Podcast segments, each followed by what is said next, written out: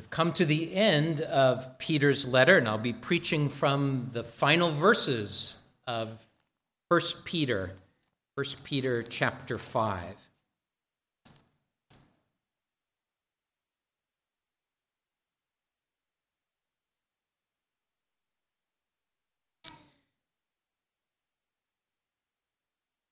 Pray that you would listen to these words, not as some sort of afterthought or PS, postscript added to a letter. Oh, I forgot to, these little details that I want you to know about. These are the very Word of God, and we treat them that way by listening and uh, discerning the gospel in them and applying it to our lives. Listen as I read God's Word. By Silvanus, our faithful brother, as I consider him, I've written to you briefly, exhorting and testifying that this is the true grace of God in which you stand. She who is in Babylon, elect together with you, greets you. And so does Mark, my son. Greet one another with a kiss of love. Peace to all who are in Christ Jesus. Amen. Greet one another with the kiss of love. I have to confess that the kiss gets all the attention in these verses. Our mind and our wondering kind of gravitates in that direction. We begin to wonder just what that is. Who wouldn't want to talk about a kiss? Well, I will explain the kiss today, but you should actually concentrate on what the kiss represents. And you shouldn't look at these other verses as if they are, are kind of throwaway verses, miscellaneous greetings that Paul gives to certain people and from certain people. Now, they certainly aren't packed full with doctrine and application like the rest of the letter is, but they still express gospel truth. And it's a truth that I'll organize under the heading of Christian fellowship or the love for one another that Christ has commanded. And I say it that way because once more, Peter is following the words of Jesus Christ. And I hope you can sense the pattern that I've used in my messages from this letter. I have said how often Peter takes the teaching of Jesus the words that he personally heard and the ministry that he was a witness to. And he brings that now into his ministry and into this letter and into a, a, record of the Word of God that now comes down throughout the generations to every believer, comes to us. So I'll be preaching, greet one another with a kiss of love. And as I said, organizing that under the heading of Christian fellowship. For it is what Jesus commanded.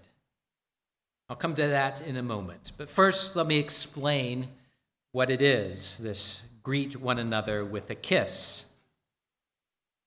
And I do that because uh, I think that probably gets the most attention, and I want to answer the question right off the bat so that it's not distracting I want to jump right in by explaining what this kiss is.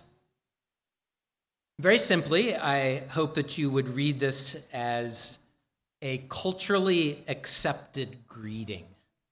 A culturally accepted greeting. This isn't a universal Christian command that Peter is giving for all believers everywhere that must be practiced, that some point in the service or as you come or go that you actually give a kiss on the cheek to your brothers and sisters in Christ. Rather, it is a culturally accepted greeting. And I, I describe it that way because uh, even in our own congregation, we have a variety of nationalities.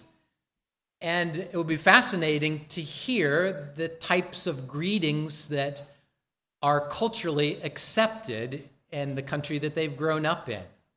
You might do that over lunch today. Ask, uh, ask someone from another country what is, uh, what is common in the ways that you would say hello when you see someone for the first time uh, in a while. So, here in the United States, you probably know that a formal greeting would be a handshake. Walk up to someone, you would grasp their hand and give them a warm handshake, say, Hello, how are you? And in more informal settings, you might. Uh, you might put an arm around their, their shoulders or pat them on the back, give them a high five or a fist bump. Um, that's a, that would be a, a more informal greeting. But other countries are, it would be common to actually give a, a kiss on the cheek or sometimes uh, other greetings. Some cultures bow to each other rather than a handshake. We just enjoyed uh, Bridget's presence here over the summer, and she would describe the types of greetings that she would go through as she walked through uh, through downtown. If she were to greet someone, there would be a, a, a, formal conversation that would happen that was expected as part of the greeting. When I said goodbye to her this week, I gave her a big, long bear hug. and I told her how much we loved her and how much we we're praying for her. Those are culturally accepted greetings. And that's the key here in understanding what the kiss is. They are an expression of greeting to someone. And here, Peter speaks of a, uh, of a kiss as a greeting and as representing something deeper than that. Just as the hug that I gave to Bridget was, uh, was communicating something deep and, uh, and, and loving, a kiss represents that fellowship or the love that we have as brothers and sisters in Christ. They virtually enact what Peter learned from Jesus, which leads me to speak about how the kiss is the kiss of love. It's not a kiss of passion, it's not a kiss of romance, it's not a kiss of allegiance, it's not a kiss of betrayal. It is a kiss of Christian love an outward expression of your commitment to love one another as Christ has commanded. Here I want you to think of what Jesus told his disciples. This comes from John chapter 13. A new command I give you, that you love one another, even as I have loved you, that you also love one another. By this, all men will know that you are my disciples, if you have love for one another. This has been said by many, but it bears saying again that biblical love is not a condition, it is a decision, it is an action. To love is to deliberately give yourself to someone else, to consciously live in such a way that nurtures that other person and this is especially so shown by the way in which God has loved us in Jesus Christ. I want you to think of that love that God has shown you. Think of the fact that without Jesus Christ, that, that you were once living in darkness, that you were under the condemnation of God because you were a rebel against him. You were his enemy. That there was nothing that you could do to change that. But out of love, God sent his own son, Jesus Christ, to die on the cross for you. And out of love, he has acted to grant you eternal life to raise you out of that darkness in which you were, to break a heart of stone, and to give you the grace that that, uh, that brings eternal life to you. By faith, you are saved. You are transferred into the kingdom of his Son. Son that he is loved, by the way, and that out of love he is sent to be our Savior. As you meditate on that, think of what God draws you into. He draws you into the most pure and intimate expression of love the love that is shared between the Father, the Son, and the Holy Spirit. That's what He does for you. He draws you into that purest light, that purest love. And you enjoy union with God because of this. Not only does He draw you into that, but He also draws you into the love of the church, the body of Christ. And this body is characterized by love as well the love of God and the love for one another. Listen again to those words of Jesus A new commandment I give you, that you love one another, even as I have loved you, that you love one another. This, this love is, is really the most basic principle of the Christian life to be loved by God in Christ, to love Him in return and then to love brothers and sisters in Jesus Christ. I've already said that you are drawn into the purest expression of love, a love that has no fault or failing, the love of the triune God, and you take part in that. But there is also a love within the Christian church that you enjoy. That's harder to see because it's not pure and perfect like the love of God. Instead, it is marked by a lot of imperfections. It is marked by a lot of failings, and not just by others around you, but by your own failings. When you're honest about that, you have to recognize that I contribute. I contribute to the failings of love in the body of Christ. And yet, God has shown his love to me still and has promised to never leave off the work of his hand. For all of you in Jesus Christ, he has promised that. And that then gives courage and, uh, and gives help to us in following the command that he has given that we would love as we've been loved. We would love as Christ has loved us. I like the way the apostle John does something similar in explaining this. In 1 John chapter 3, he says this In this, the children of God and the children of the devil are manifest. Whoever does not practice righteousness is not of God, nor is he who does not love his brother. For this is the message that you have heard from the beginning that we should love one another, not as Cain, who was of the wicked one and murdered his brother. And why did he murder him? Because his works were evil and his brother's righteous. I want you to notice a couple of things here in John's word. He's very similar to what Peter says. John warns about the lion, doesn't he? He warns about the adversary, the devil, who prowls about like a roaring lion seeking whom he may devour. In this case, it is the warning of an attack of hating your brothers and sisters in Christ. It's one of the oldest tricks in Satan's arsenal to sow seeds of hatred and division among the family of God. It's as old as the very first family Cain and Abel.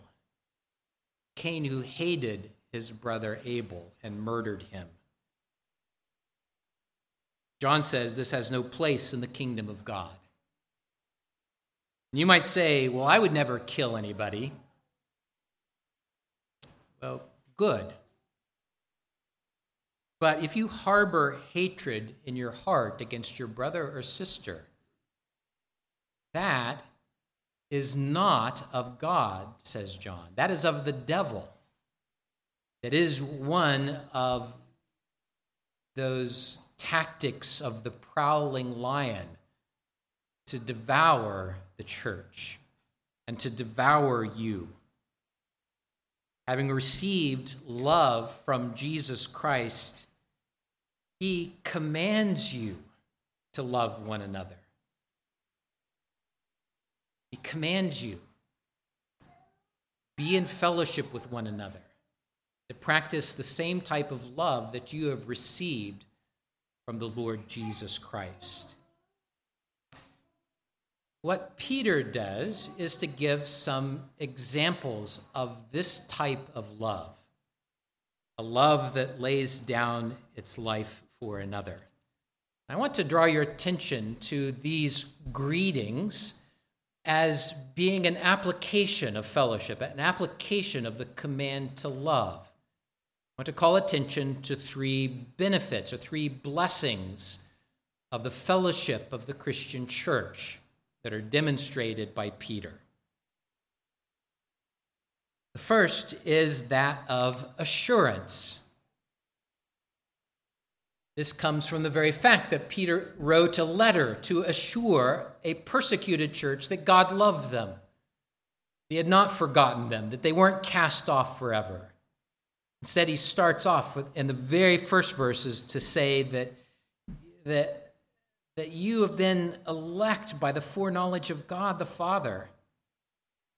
He says to them that you're sanctified, you're purified by the work of the Holy Spirit and that their, their cleansing comes by the obedience and sprinkling of blood of Jesus Christ. So, right off the bat, Peter himself is, is loving the church by assuring them of Christ's love for them.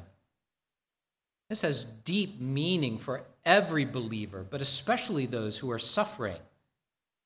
When you go through the tragedies of this life, when you fa- face the attacks of the lion, you can wonder where is God in all of this? You can wonder, does God really love me? So, what Peter does is by love, he, he tells them, You are united to Christ in his suffering, and you are united to each other. So, he speaks about a pilgrimage, others who are on the same road with you, looking to Jesus Christ in the midst of suffering. Seeing his uh, uh, seeing his work on our behalf and the brothers and sisters that are also standing fast with us. In fact peter says that you can stand fast and uh, by standing fast together there's a blessing in that union that we have with each other there's a privilege of being lifted up by others and it's an awesome responsibility of praying for others in their suffering and it's to this end that Peter wrote his brief letter, as he calls it in verse 12. And he summarizes the message that he sought to exhort and testify that this is the true grace of God in which you stand. There is assurance, assurance of God's grace and pardon. And not only that, but Peter sent this letter by the hand of a man named Silvanus we would also recognize him by a shortening of that name of Silas. You recognize that name? Silas? Some of you may have a, a nephew uh, named that, or a friend in school, I think, that you know someone named Silas. Well, that's a person from the Bible as well. he's most often associated with Paul come to that in, uh, in just a moment.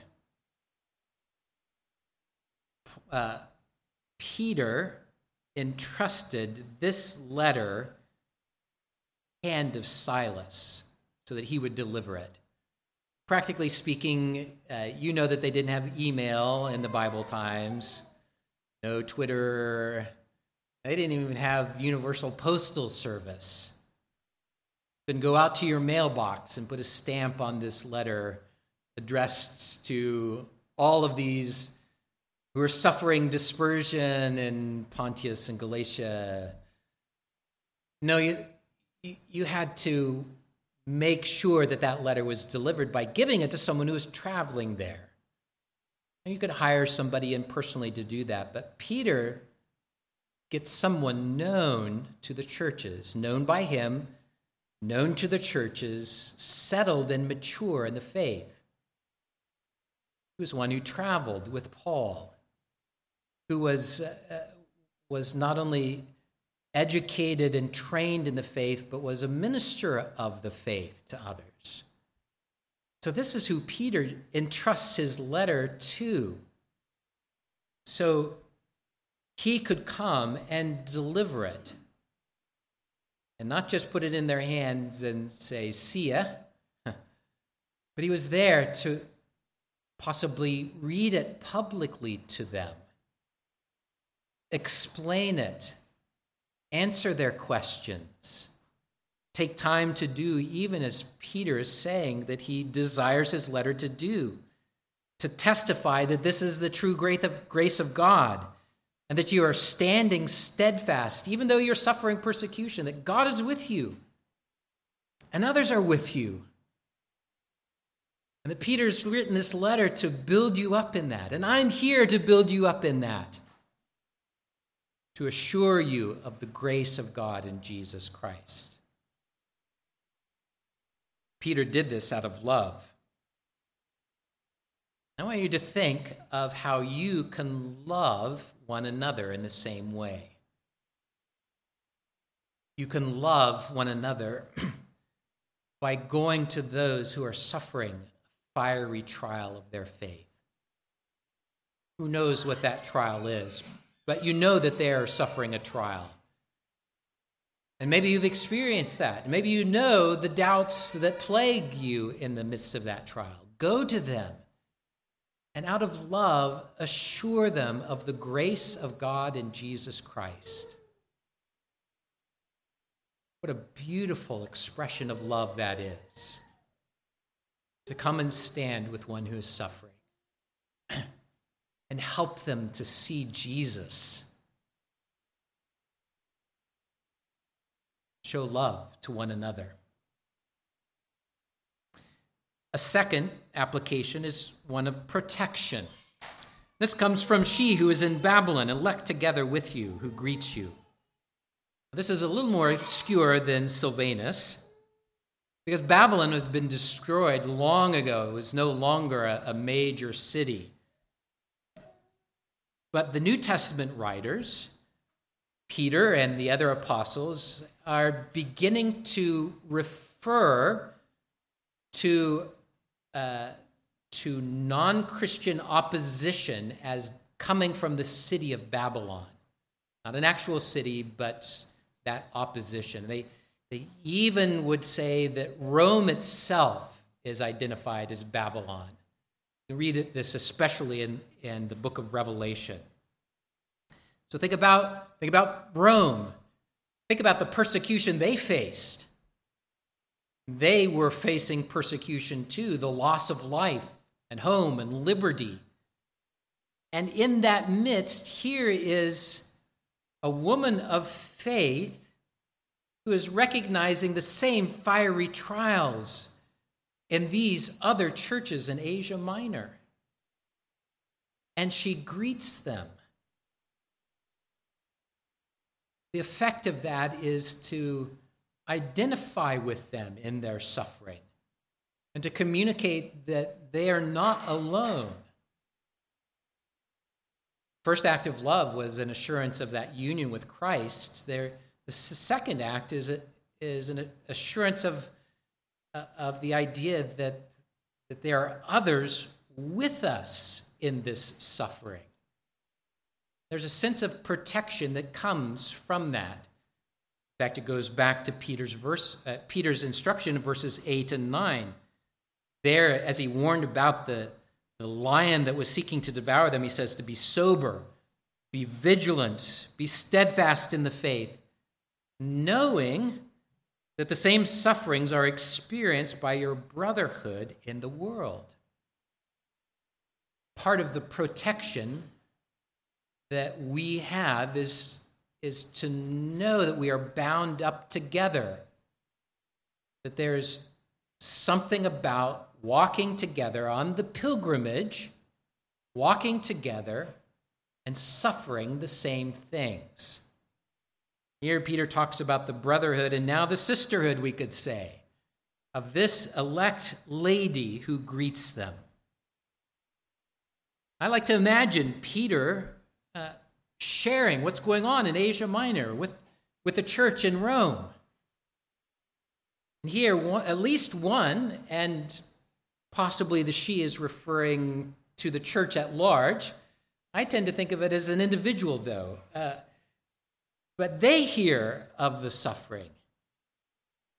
They begin to pray for others who are suffering, even though they were suffering too. Because they see that greater work of Jesus Christ and they see their brothers and sisters in need. So they pray for them. Much like we have, have been, uh, been prompted uh, just recently to join together in prayer for those suffering in Pakistan and in India. They are our brothers and sisters. It's the protection of the body. Think of how Paul talks about it in 1 Corinthians 12. He describes the church as a body, and if one member hurts, the whole body hurts. So show love by reaching out to those who suffer. And in ways that you can protect, provide, pray with them, and know that you are with them on that pilgrim journey. Third, I'll call the ministry of love as reconciliation. Peter closes his letter by speaking, Peace with God be with you. Those are the last words of the letter. In the midst of persecution, they would know that God had pronounced that in the benediction that I preached on last week. And even with these parting words, that there's peace. There's peace with God, but there's also peace with each other. And that comes from the example of Mark. Peter calls Mark my son. It's a really sweet story sweet example of Christian love. Who is Mark? Well, in calling him his son, Peter identifies Mark as one who had been around the disciples, even during the, the earthly ministry of Jesus Christ. He wasn't one of the 12 disciples, but he was often there. And being closely associated and attached with, with them, later he begins to be a follower of, G, uh, of Peter. It's commonly thought that Mark, who wrote the Gospel of Mark, is taking what he heard from Peter, who was taking what he heard from Jesus. and he was recording, by the inspiration of the Holy Spirit, the sermons and the instructions of Peter, the apostle. But we also know about Mark because he deserted Paul on one of his mission journeys. This is a very painful part of the story. There was a breaking of fellowship that took place because Mark failed. He deserted the mission, and it became a point of contention between brothers, Paul and Barnabas, and they divided. That's not the end of the story. Because by the grace of God, Paul and Mark and Barnabas were reconciled. And there is something really powerful just in acknowledging here that Mark is a faithful brother. Paul would later say, Would you please send Mark? He is useful to me. That doesn't happen in the world today. You offend someone, the brokenness lasts forever. But in Christ, Paul and Mark are reconciled. And he asks for him, he becomes a trusted helper. Maybe is entrusted by Peter to write down these words, these words that we have today as the Gospel of Mark. Paul Harvey might say, and now you know the end of the story, the rest of the story. There's much here, there's much love that is demonstrated by Mark, my son. The love of Christ redeemed all of these players, that redeems all of you, and the love that brings reconciliation when we sin against each other. So the last application is that of reconciliation. Show love by seeking this out, seeking out reconciliation with your brothers and sisters whom Christ has loved. And out of love for him, and out of love for each other, and out of obedience to Jesus Christ, pursue such fellowship. I'll put it provocatively. I want to hear of a lot of kissing going on.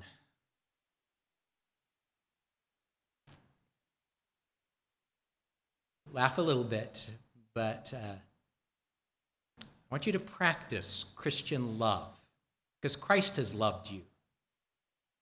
And if he has loved you, then love one another with the same love. Show it by acts of assurance, protection, reconciliation. Amen. Let's pray. Lord, give us grace to do this. It is miraculous that you have loved us, and shameful when we are so hard hearted. We would not open our hearts to love others. Lord, I pray that these really wonderful examples in real life of Christian love, I pray that we would take them to heart and that we would decide, by your grace and by your strength, that we would decide pursue this type of love with each other. In Jesus' name, amen.